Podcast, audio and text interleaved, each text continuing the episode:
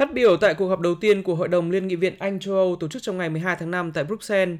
Phó Chủ tịch Ủy ban châu Âu Maros Sefcovic lên tiếng chỉ trích các động thái gần đây từ phía chính phủ Anh liên quan đến điều khoản Bắc Ireland trong thỏa thuận Brexit.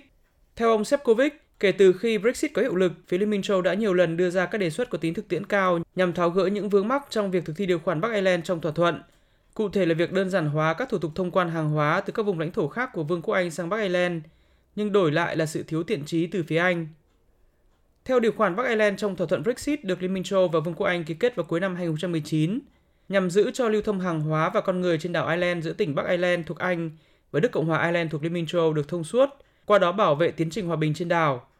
Phía Liên minh châu chấp nhận để Bắc Ireland ở lại trong Liên minh thuế quan châu Âu, nhưng yêu cầu thiết lập một đường biên giới trên biển Ireland.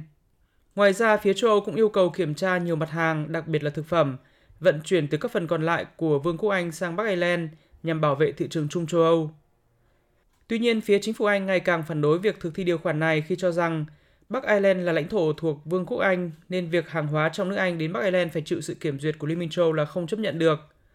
Ngoài ra, các đảng phái phản đối việc tách Bắc Ireland khỏi Vương quốc Anh cũng gây sức ép lớn nhằm xóa bỏ điều khoản này vì cho rằng điều này về lâu dài sẽ chia tách Bắc Ireland khỏi Vương quốc Anh.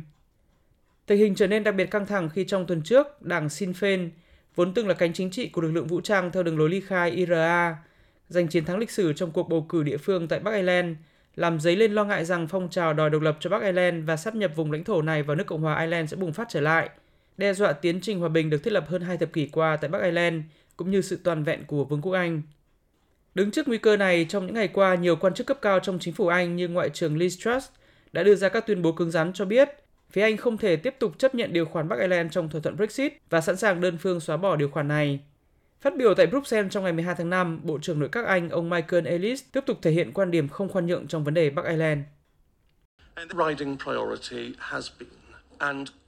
Ưu tiên hàng đầu của chúng tôi là tiếp tục duy trì hòa bình và sự ổn định tại Bắc Ireland, nhưng tình hình sau bầu cử vừa qua rõ ràng là đang đe dọa thỏa thuận ngày thứ sáu tốt lành và tạo nên một tình huống không thể chấp nhận được tại Bắc Ireland. Những thỏa thuận hiện nay với Liên minh châu Âu đang làm tổn hại tiến trình hòa bình ở Bắc Ireland và chúng tôi không thể cho phép điều đó tiếp tục.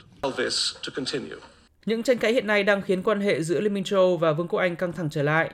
Đầu tuần này, nhiều lãnh đạo của Liên minh châu đã chỉ trích Anh gây mâu thuẫn vào thời điểm các nước phương Tây cần sự đoàn kết để ứng phó với cuộc chiến tại Ukraine. Đồng thời, phía Liên minh châu cũng cảnh báo sẽ phản ứng cứng rắn và kiên quyết nếu chính phủ Anh đơn phương hủy bỏ điều khoản Bắc Ireland.